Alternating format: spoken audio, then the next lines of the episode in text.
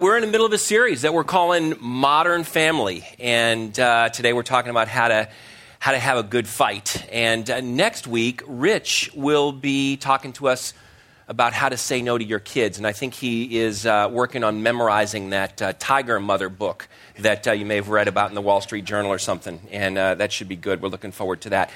But but seriously, this morning our, our series we're talking about the family. We're talking about how to have a good fight.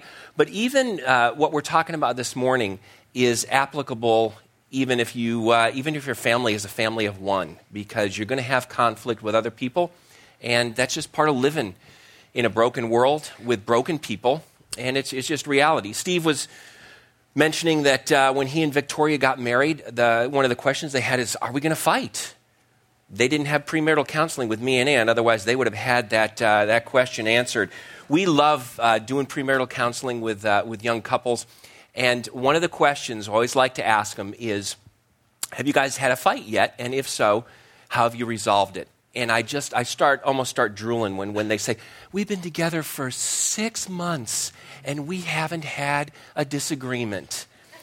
And I look at him and say, Don't worry, we can take care of that. And then we begin just asking questions. And I usually like to go to holidays first. Uh, most of the time, this takes care of it. So you say, Have you guys talked about where you're going to spend uh, Thanksgiving and Christmas, your first year of marriage? Oh, yes, we've talked about it. And he's agreed that we're going to spend both Thanksgiving and Christmas at my parents' house. Isn't he wonderful? And I'll say, Yes, I'm sure he is. And then you ask them, and you say, And what about New Year's Eve? Oh, well, I'm sure my parents won't mind if we come over for New Year's Eve. They really love him. Oh, that's great. That's great. And what about next year? Uh, we're planning on spending all the holidays every year with my parents. We haven't asked them yet, but I'm sure that they won't mind. And at this point, you look over at the guy, and he's just beginning to shake his head. And he says, I get what you're talking about. And next time they come back and they say, We had our first argument, you know? And uh, if it's not that, it's, it's something else. I was looking on the internet this week just to double check and see, you know, what are the main things that couples argue about? Money, children, and the making of children. Those are the top three things that couples argue about. Conflict is inevitable, whether it's in a marriage, whether it's in your family, you and your kids, between your siblings, with your parents, you know, we're going to have conflict. We're going to have difficulty. We're going to have disagreements. And the question is not how do we avoid them? And we can ask that question, and, and there's some things this morning that I think will help with that. But the real question is how do we deal with it, you know, when we're in the middle of the conflict? What do we do? How can we have a good fight? And, uh, Ann and I have been married for 25 years, and uh, we've had our share of, uh, of, disagreements, of interactions, of arguments, of, of fights, etc. And so I thought this morning that I would give you uh, 25 rules of engagement for how to have a good fight. But then I thought about it. I said, no, you guys, most of you like to take a nap in the afternoon. You don't want to do it in the morning. So we'll cut it down from 25 to about 10. And uh, we'll kind of move through them fairly quickly. And somebody asked me after uh, the, the first service, I, you know, I didn't write everything down. Uh, can I get a copy of these later? I'll put them up on the blog this week. You can take a look there and you can have uh, these. So if you want to take notes, you don't have to. Uh, number one, first rule of engagement for how to have a good fight don't sweat the small stuff. Don't sweat the small stuff. You don't have to fight every battle. In fact, if you want to have harmony in your family, you've got to be willing to overlook minor offenses wherever it's possible. You know, okay, so he leaves the top off the toothpaste. You know, do you have to make an issue of that? You know, well, you know, she rolls the toilet paper off the back side, not the front side. I can't imagine why she would want to do that because the right way to do it is off the front side, you know.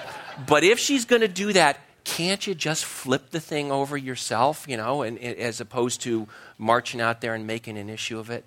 You know, seriously, if we're always pointing out every little thing that our spouse or our kids or our parents or whatever it is, if we're always pointing out every little offense, we're never going to get anywhere in our marriage and in our family, and we're just going to have conflict after conflict after conflict.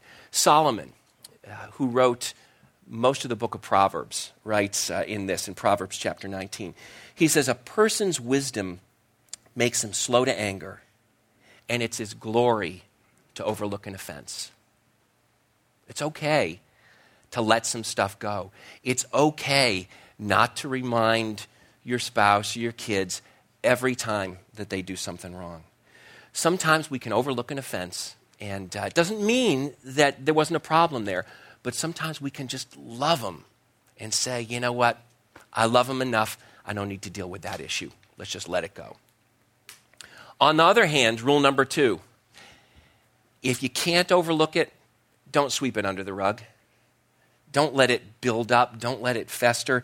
Sometimes you just got to deal with it. If you've tried to overlook it, you know, and it's just getting to you time and time and time again, if you let it build up, it's going to end up becoming this huge thing and it's going to end up potentially destroying your marriage. And I don't know how many times I've talked to different couples about the issues that they, that they have, and they started off with something as stupid as leaving the cap off the toothpaste or which way you roll the toilet paper or you know whatever it is.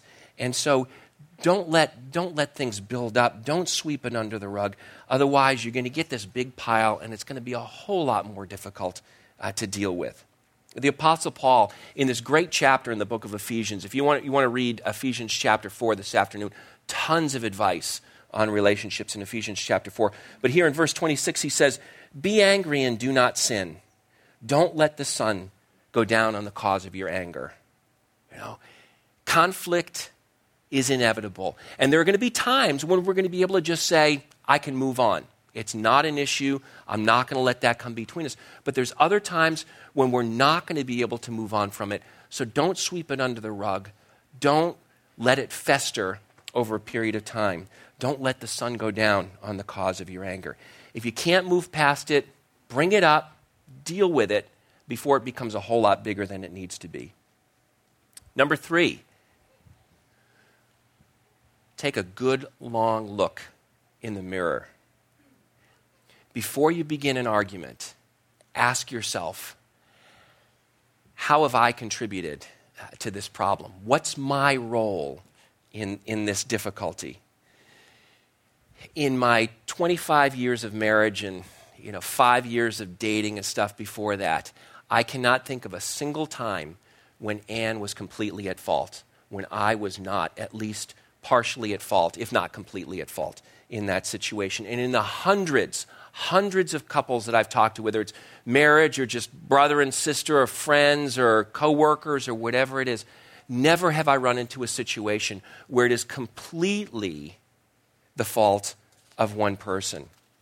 You know, even I remember, you know, I'm sitting with people, counseling them, talking with them one on one. Usually it's the guy, so I'm not, you know, picking on one or the other, but usually I do one on one counseling more with men than with women. I don't know how many times I've been sitting in my office talking to somebody, and he's sitting there saying, Yeah, and she did this, and she did the other thing, and you know, da da da da. And I say, and, and what about you?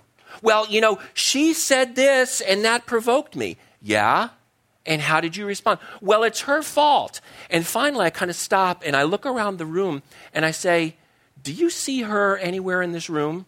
And he always says, Well, well no. And I say, Okay, we're not talking about her. We're talking about you. Yeah, but she. No. What's your role? Okay, she pushed your buttons. Did she force you to respond that way? Did she hold a gun to your head and say, I'm going to kill you if you don't fly off the handle? I mean, you know, and after a while, hopefully they eventually get it and realize, yeah, I'm at least partly at fault in this situation. And if we'll stop and look in the mirror, that can do a, a huge contribution to resolving the conflict. Jesus puts it this way in Matthew chapter 7. He says, Why do you look at the speck of sawdust in your brother's eye and pay no attention to the plank in your own eye? How can you say to your brother, Let me take the speck out of your eye, when all the time there's a plank in your eye? You hypocrite, first take the plank out of your own eye, and then you'll see clearly to remove the speck from your brother's eye. You know, that little thing in their eye is pretty big when it's in my own eye. And if I've got something in my eye, I can't look at yours and be able to honestly help you remove that. But if I can stop and look in the mirror and say, okay, here's where I messed up, that goes a long way to resolving the conflict. Number four, you want a good way to ruin a, uh, actually, a, a good way to ruin a fight? Hold hands. Hold hands. You know, just make sure that, that whoever you're holding hands with is, has not sharpened their nails beforehand. But, uh, you know, even if you don't hold hands physically, think about it kind of in a virtual way. You know, I'll take a walk around the block with Anne or one of my daughters, and you know, we just like to hold hands as we're walking around the block. Why? It's it's expressing that love and that commitment that we have for one another, that bond, you know, that we have in our family. If you can hold hands either actually or, or virtually as you're working out that issue, that argument, that difficulty uh, between you, it will go a, a long way to keeping the conflicts calm, keeping it focused on the issue at hand, and not be so focused on attacking one another. You're supposed to love the people in your family. We got to act like it. Paul puts it this way the Apostle Paul says, Husbands, love your wives, just as Christ loved the church and gave herself up for her. In this same way, husbands ought to love their wives as their own bodies. He who loves his wife loves himself. And this could be flipped around and, and said, you know, as well of, of uh, wives loving their husbands. After all, no one ever hated their own body, but they feed and care for their body just as Christ does the church. For we're members of his body. We don't hate ourselves, we don't do things to destroy ourselves. Why do we do that to our spouses or to our family members. We're supposed to have that kind of relationship where we care about one another, where we love as, one another as much as we love ourselves. And, you know, whether, again, whether you hold hands or not, get the point. You got that commitment to one another. And that bond between you and your loved one ought to be stronger than whatever it is that's trying to come between you. Number five, identify the issue figure it out figure out what it is that we're arguing about. You ever get in a situation you know 20 30 45 minutes into the argument you kind of look at each other and say so what is it that we're fighting about here? You know i don't know but you're still a jerk you know? It's it's it's the way it is. If you can identify what the issue is if you can agree as to what you're disagreed about you're halfway there to solving the problem I mean, you think of it this way: your spouse wants to go on a cruise. You know, let's go on a let's go on a cruise to Alaska, and you're like, no, that's a waste of money. You know, well, what's the issue? Well, in your mind, the issue is that he or she, you know, wants to throw money away on some stupid cruise, and in his or her mind, it's you don't want to spend any money on the relationship you know? So you got that back and forth. Well, it's his fault or it's her fault or whatever it is. But if you can stop and say, no, that the issue's not that you spend money like it's going out of style or I'm a tightwad or stingy or, or whatever it is.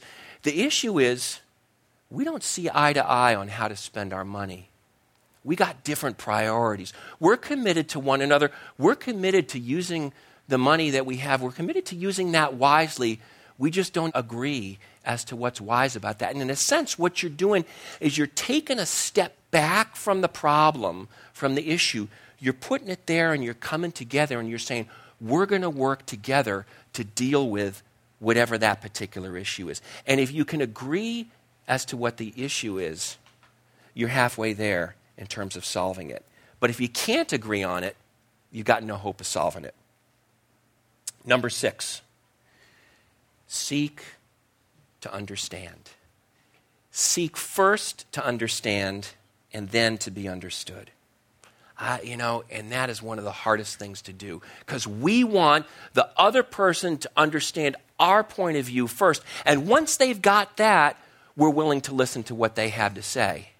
And that's the problem. If you got two people who both want to talk at the same time and who both want the other person to understand them, we're never going to get anywhere. But if you got two people who are committed and saying, okay, I want to understand your perspective in this situation. I want to understand why is it important to you that we go on that cruise? Or why, why do you feel like we ought not to spend our money that way? great way to do that is to, to try to, to reflect or restate what the other person has said. So you're saying to me that you want to go on that cruise because you feel like we never get any time away from the kids. We never, we, you know, or when we were first dating, we loved being in the outdoors. And I would just like to do that and spend that time with you because I feel like it would just be really good for strengthening our relationship. Yeah, that's what I'm talking about. Now, you still may disagree, but doesn't it feel good when the other person understands what it is that's important to you? And we need to give that to one another. We need to do that for one another. If we're both selfish, if we're both looking out for our own interests, for our own desires, we're going to be, the conflict is going to be really difficult to resolve. Paul puts it this way He says, do nothing out of selfish ambition or vain conceit. Rather, in humility, value others above yourselves, not looking to your own interests, but each of you to the interest of the others. When Anne knows that I'm looking out for her interests, and she knows that, and I know that she's looking out for mine, our relationship is a whole lot stronger. So make the effort to understand the other person and to help them to know that you understand them. Don't just say, I got you, now listen to what I have to say. Say it in a way that they'll come back and they'll say, Yes, I think you got it. That ought to be one of your goals. Next one, number seven, keep it current. Keep it, stay in the present. Keep it current. I read this story a, a number of different times about a couple that shows up at a marriage counselor, and, and it's, a, it's a great story, but I've heard it two or three different ways. I don't know if it's accurate or not, but it's, it's worth telling because it's certainly it's certainly true to life if it's not exactly true. So this couple goes into this marriage counselor, and uh, he says, What seems to be the trouble? And the wife picks up this huge, like two inch, three ring binder, drops it on the desk, and says, This is the problem. And the counselor says, What's this? And she says, This is every offense that he's ever committed against me in our 27 years of marriage. And he says, All that? And she says, Oh, no, that's just volume one of three you know? And she, the, the counsel looks over at the husband and says, Is this true? And he says, Yeah, every word of it. And the counselor says, Man, you're right. That is absolutely a problem. And he turns to the wife and he says, You know what? Until you're willing to give that up, you're never going to have a resolution in your marriage. You're never going to have a strong marriage. You've got to be willing to keep it current. I don't know how many times I have talked to people, and whether it's a husband or a wife, you know, she says, He won't let go of that thing. He won't forgive me for that. He keeps bringing it up, or she keeps reminding me every time we get into an argument. It always goes back to this thing that I did, you know, one, five, ten, fifteen, twenty, however many years ago. I can't live it down. I can't go back and I can't change the past. But they won't let it go. You are never going to be able to have a good fight. You're never going to be able to have a good family if you keep bringing up the past. You got to keep it current. If you've ever been to, uh, you know, if you've been to more than one or two weddings, you've probably run into 1 Corinthians chapter 13 being read. It's a passage from, from the New Testament that the Apostle Paul wrote. And uh, you may or may not have known that it was from the Bible, but uh, it's, it's called the love chapter.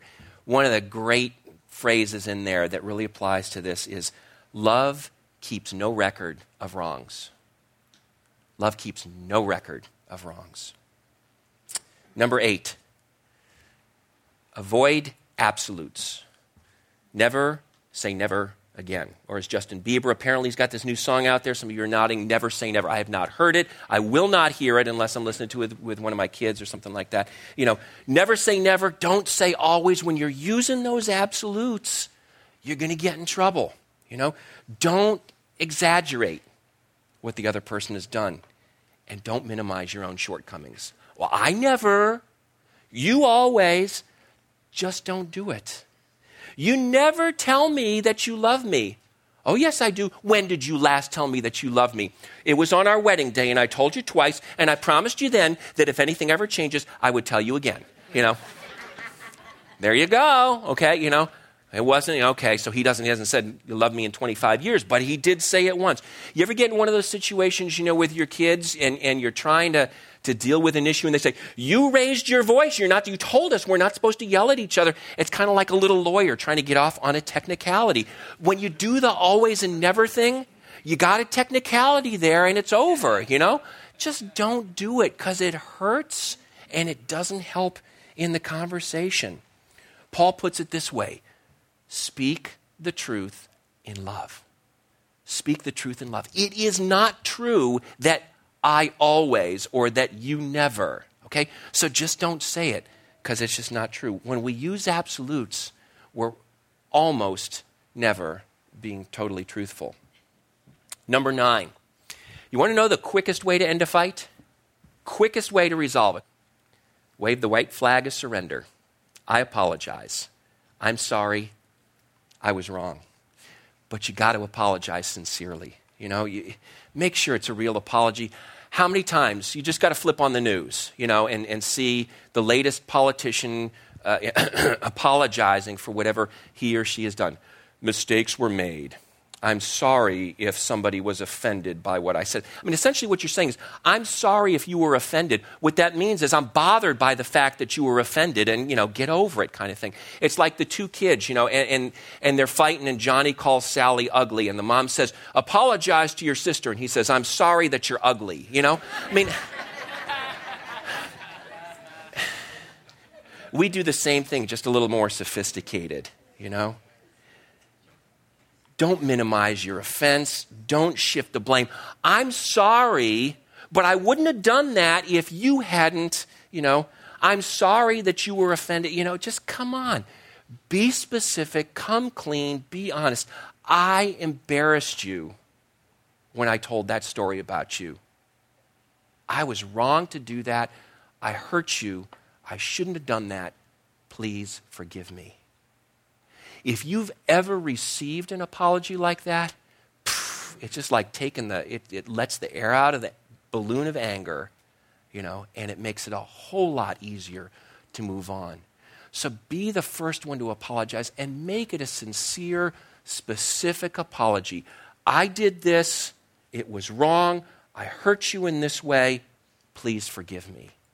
Great way to end a fight, great way to, to clean up the mess and to move forward and to strengthen your relationship. And then finally, forgive fully. Forgive completely. Forgive and don't bring it up again. You lend me $1,000, I don't pay it back, and you choose to forgive that debt, you know what? You're out a thousand bucks for the rest of your life. You are bearing the consequences for my sin. You're bearing the consequences for my actions. You're bearing the consequences for my failure to pay that debt. It's costing you something. And the same is true when we forgive each other, when it's, uh, you know, uh, saying something mean about the other person, or telling an embarrassing story, or yelling at them, or going back on a promise that we made, or break an agreement that we had, or spending money in a way that we said we weren't going to spend it, or whatever it is. When we forgive somebody, we're saying, I'm willing to bear the consequences of your actions. It's costing me something, but it's worth it because I love you. So I forgive you, and I'm not going to bring it up again. I, I uh, this week, I spent some time just double checking what I'm, what I'm about to say, and I spent an hour or so just kind of looking through the Bible to make sure this is true. We talk about forgiving and forgetting, but you know what? God does not forgive and forget. There's nothing in the Bible that says that God forgets. And in reality, we can't forget. At least most of the time, we can't forget. The Bible talks about God forgiving, and then it uses kind of an awkward phrase, but it really captures this truth. It says, God forgives and he remembers no more. And the idea there is not that he just some sort of a, you know, a divine brainwashing of himself. He knows what it is that we've done. He's just choosing to remember it no more. He's choosing not to bring it up again. I remember the first time I ran into this idea of not being able to, to forget something. I was probably five or six years old. My mom had taken me uh, to the doctor. And as we were leaving, the doctor's assistant was kind of sitting there at her desk and she's crying. As we're walking out, I said, Mommy, what's, you know, why is she so sad? And, and my mom said, well, it's because she and her husband just got divorced and she's pretty sad. And I said, Oh, what's divorce? And, you know, and she explained the whole thing with the, you know, the betrayal that had occurred and, and all that kind of thing. And I said, Oh, well, you know what?